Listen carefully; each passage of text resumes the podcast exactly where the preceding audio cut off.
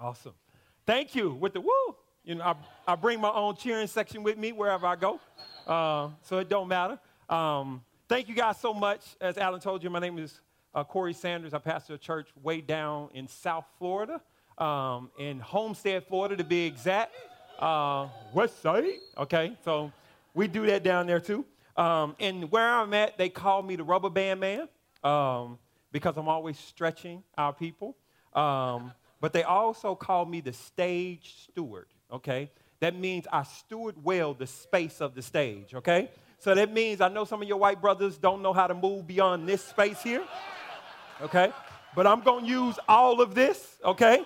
I may even jump up there at some point, okay? I can do it in 15 minutes. Pie Um, so thank you guys so much. Let me pray real fast. Father God, thank you so much for this time and thank you for the opportunity you give me to speak and share with your people. Father God, I was such a knucklehead at 25, and I'm sure the sentiments are the same throughout this room. So thank you for this opportunity to think through lasting leadership and to bless your people. Father, we love you. In Jesus' name we pray. Amen. 25 was absolutely amazing for me, okay? And the reason it was amazing because I was clueless to what I did not know, okay? And at 25, I was still living off the last really good decision that I had made, and that was marrying my wife, okay? So I got married at 24. Come on, see, that's my extra cheering section right there. Woo, give it to me. You feel me? Um, she ride with me. Uh, uh, ride or die, baby. Let's do that. Um, mm. So I'm still, I'm, I'm riding off that decision. Okay, that was the best one I had to date. You feel me? And so I thought I had really done something up until that point. I was young, I was ambitious, uh, I was a dreamer, um, and I was excited about what I thought the future had in store for me. Uh, so much potential, um, but had no clue what I didn't know. I had no clue what I was lost about. And so the first thing I think I would tell myself at 25, the very first thing would be that God is an awful talent scout. Okay? He takes the foolish things of this world to shame the wise, okay? So so so listen, he doesn't care how good you are, okay? He recruits his team based on his giftings, not yours, okay? It's, it's just how it goes. Listen, he knows exactly what he's getting when he's coming to the Lakers. I'm sorry, LA people. He knows exactly what he's getting. You see what I'm saying? LeBron knew when he showed up what he was working with. He came to LA because of what he knew how to do, not because of what they knew how to do, okay? That's our God. Okay? That's our God. He is showing up, going, He's picking us because he knows what he brings to the table. The word is true. He chooses the foolish things. And the thing was, let me help you. He, he, he topped the list when he chose this foolish thing to, to confi- just to, it was people, it was blowing people's mind. You are what? You pastoring who? Where? They must don't know nothing in Homestead. because he's using those type of people but God cho- chose what is foolish in the world to shame the wise. God chose what is weak in the world to shame the strong.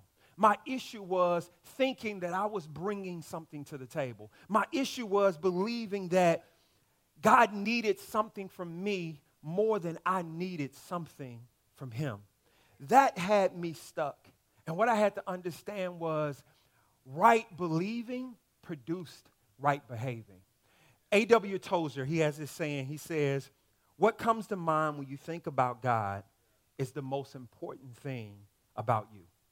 Meaning, what you think about God shapes everything about your life. It shapes everything.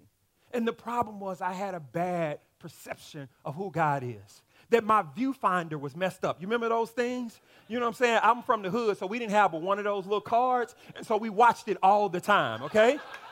You just keep trying to flip it different ways to see if you're going to see something different. Just clicking. My, my viewfinder was off. I thought God was, was, was hoping that I was going to be more. And God says, Listen, I'm taking you as you are. And I'm, I'm going to do the work, I'm going to bring about change in your life. And that's where the difference is going to be. As soon as I figured out that it didn't need, I didn't need to earn God's love. I didn't need to do anything for him to accept me. As a matter of fact, he knew how jacked up I was, and he was taking me as I was. Things changed. Let me help you. God wants to use you. Listen, God is going to use you. You're not disqualified. You're not done. That He's going, even through the brokenness, even through the pain, much the same way that God blessed and loved on Naomi, even though she was clear that God had just left her on her own, that God had done away. She says, Listen, don't call me sweet, call me bitter. Because that's the way God is dealing with me, and let me help you. God wants to use you. Another thing I believe I would tell myself, but I believe that I really needed to get was that character matters. That as a matter of fact, that you should spend more time on your character and less time on competence that I thought so much about trying to be something for other people that I forgot to work on what was really on the inside of me. See, listen, competence gets you in the door, but character keeps you there. The problem was I couldn't stay in the door long enough, in the room long enough, because my character was bad. And the main reason my character was bad because I spent so much time putting on the right clothes and, and giving a perception giving the representative of myself because I wanted people to believe I was something that I wasn't. And around my way, we say, fake it till you make it.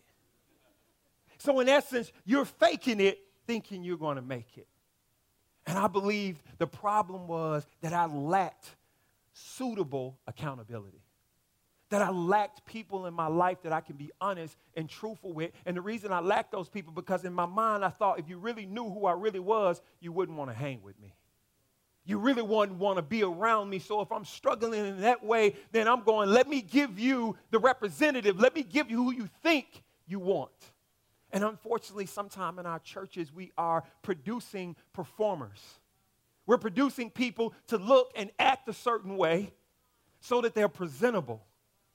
And it goes back to what I'm saying earlier. Listen, God is a terrible talent scout. We want people to believe he's taking the best of the best. Let me help you. None of us are what we are today. We didn't used to be those people. That God is working in our lives, and we have to give credit what credit is due, and that's to a God who loves us dearly. But I would be certain to spend more time on on creating better habits. Why? Because habits shape character.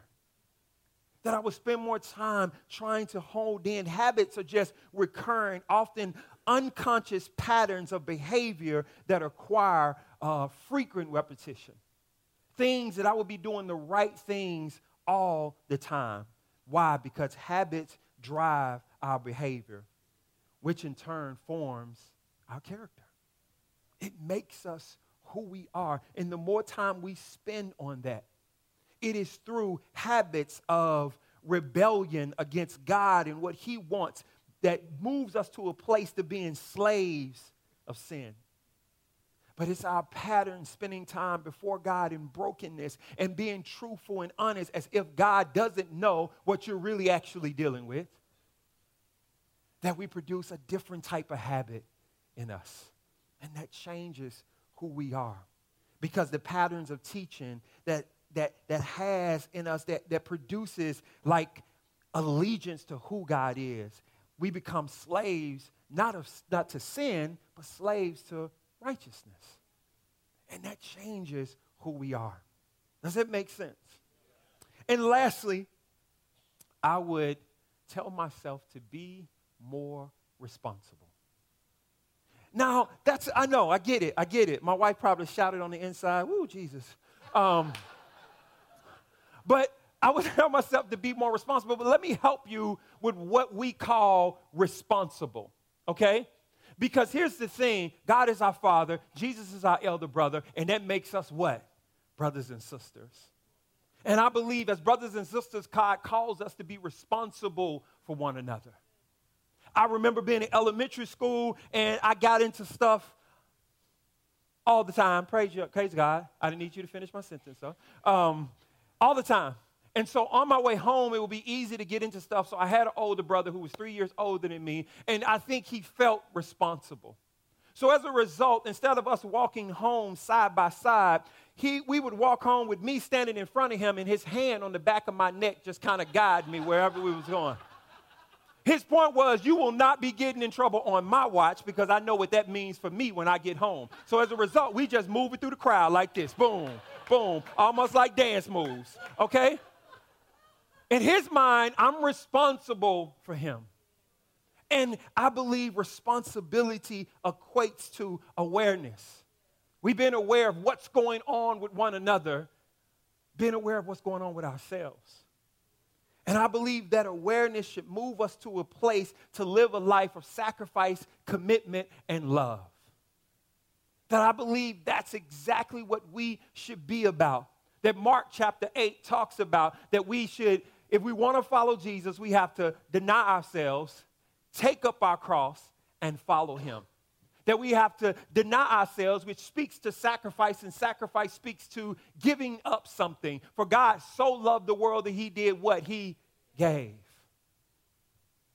That, that, that the way he wanted to show his love and commitment to us was giving of himself. And I want us to notice the point here in God's giving equated to death, meaning giving up his life. Jesus is giving his death as, as an example of what it means to be concerned and be responsible for those you say you love. So I would be certain to be more responsible, but that responsible would flow out of a place of commitment. Because he's not just saying deny yourself, he's also saying take up your cross. There's a commitment that comes with that because crosses are heavy. They're not easy things to carry. So there has to be a clear commitment to carrying it. And he's saying we need to be committed in that commitment, you're probably going to face some opposition, some suffering, and ultimately death. Dying to your own needs, dying to your own desires, dying to your own wants. This thing sucks. Um, dying to all of those things. Listen, we're talking about deliberate death. To treasure Jesus more than we treasure human approval, human honor, comfort, life that's what we're being called to. That's what it means to carry your cross a commitment to, to God, to family, to your community. See, here's the thing that may sound like bondage, but in truth, discipleship is freedom. There's true freedom in following Christ and knowing that those things have been cared for. But lastly, I would think about in that space, but not only am I denying myself and I'm taking up my cross, but in essence, we're being called to act and move and operate as Jesus would. When he's saying, follow me, I need you to do what I would do. That, yeah, PJ almost had it right about the t-shirt.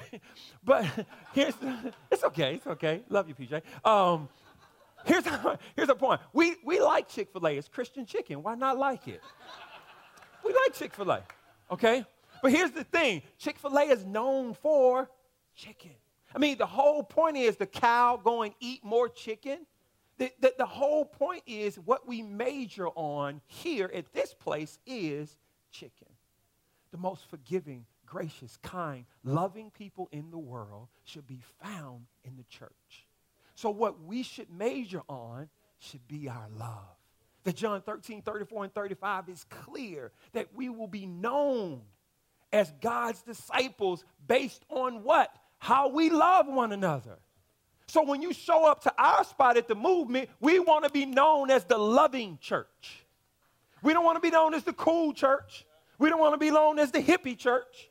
We don't want to be known as the black church.